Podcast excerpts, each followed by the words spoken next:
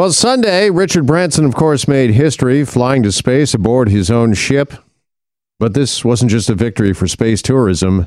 No, this was also a pretty big public relations and branding event. And for more on that, let's welcome in our branding expert, Mike Leon, joins us now here on 640 Toronto. Hey, Mike, good afternoon. Hey, Jeff, how are you? Hey, I'm well, thanks.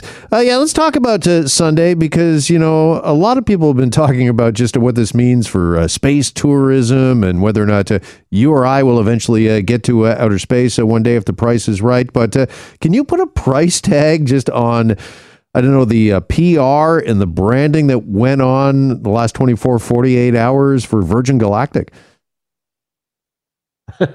you know, originally when you said price tag, I was going to say, yeah, 28 million, because that's how much somebody's paying for one of these. But, mm-hmm. you know, I think the, uh, you know, it, to paraphrase MasterCard, you know, everything else is priceless. And the PR they're getting, the brand recognition they're getting, the, um, you know, the affirmation of the Virgin Galactic brand too, that's adding up to a whole lot because now this has gone from being a very pie in the sky kind of idea to something that people are looking at and saying, huh, I might actually be able to do this in the not so distant future. So the value for this is off the charts.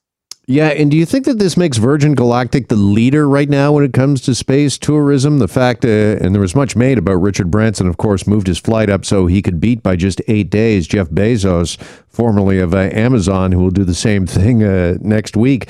But do you think the fact that uh, he was first. Branson was first. Uh, got up into space, come down successfully. That that really puts Virgin out front when it comes to uh, space tourism. Well, you know what? It's it's interesting, Jeff, because I wonder in a way if it's a battle of Virgin Galactic versus Blue Origin or a battle of Richard Branson versus Jeff Bezos. And you know, this gets to the age-old question of which brand really takes front seat. Is it the brand of the founder, the larger-than-life billionaire, or is the brand of the organizations that they create?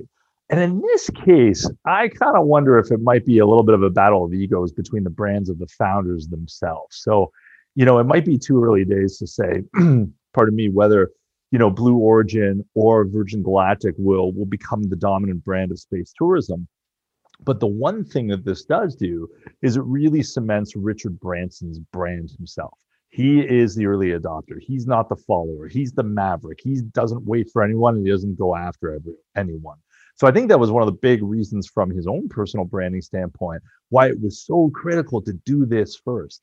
But will it have any major implications for Virgin Galactic going forward? I don't think so because it's such early days. Sure, and that's a great point about his personal uh, brand.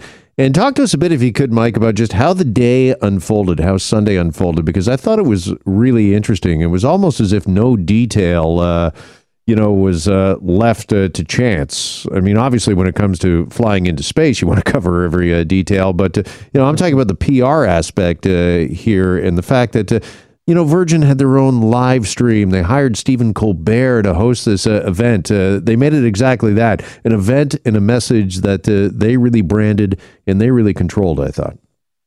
You know what, Jeff? You were 100% right. It was theater through and through. You know, no detail was spared. It was, you know, I even love the different angles that they had of the passengers on the flight because, you know, you could really kind of see it as close to being there as somebody could be. You could be there except for the fact that you weren't. And I think that was also on purpose too, because part of that whole experience was to just get you close enough that whenever the price comes down to a point where it's accessible, which eventually it, it might get close to that, you'll want to go. So I feel like it it toed that perfect line between making you feel like you're a part of the action, but just getting enough of the taste that you want more. So, having said this, we've mentioned uh, Jeff Bezos and Blue Origin a couple of times during our discussion, Mike. And I'm wondering what he is planning and how is he going to try to outdo Virgin and Richard Branson in uh, eight days? Has there been any clues as to exactly what Blue Origin is going to do here, how they're going to uh, brand uh, their own space event?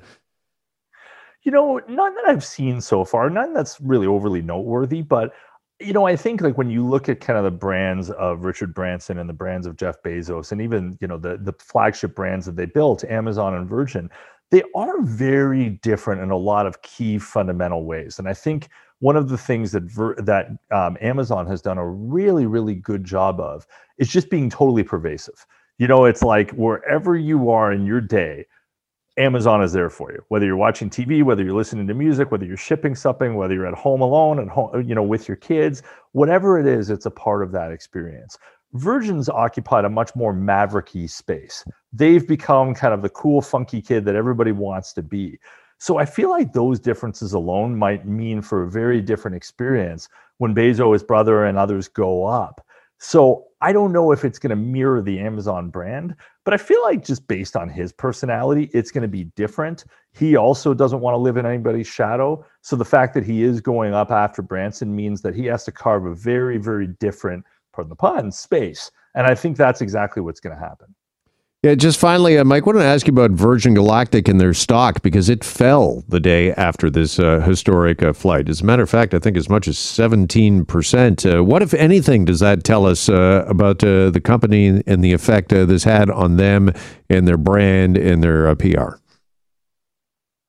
Well, you know what? That that's a really interesting story in and of itself. And you know, stocks fall for all sorts of different reasons. I mean, you know, it, it, could be, you know, based on the performance the day of, there could be some speculation of like how sustainable is this long term. I mean, it was really cool and it was a great spectacle, but at the end of the day, you know, is this business model towards the point where it could be sustainable and that could definitely have an impact as well too. So is it smoke and mirrors or is there something behind it? So all those things can factor in on the share price. But of course as we've seen many many times again the share price could also be a spectacle onto itself where it could be one thing one day and then it can go an entirely different route. So I think in a case like this, it's not just about creating a brand new brand. It's about creating a brand new category, one that's so new. So this is a long game, Jeff, and it's one that's far from even close to playing out. Without a doubt, but exciting times uh, for sure, what we're seeing uh, right now. Uh, Mike, appreciate it as always. Thanks so much for joining us this afternoon. Thank you. Have a great one. You too. There's our branding expert, Mike Leon, with us.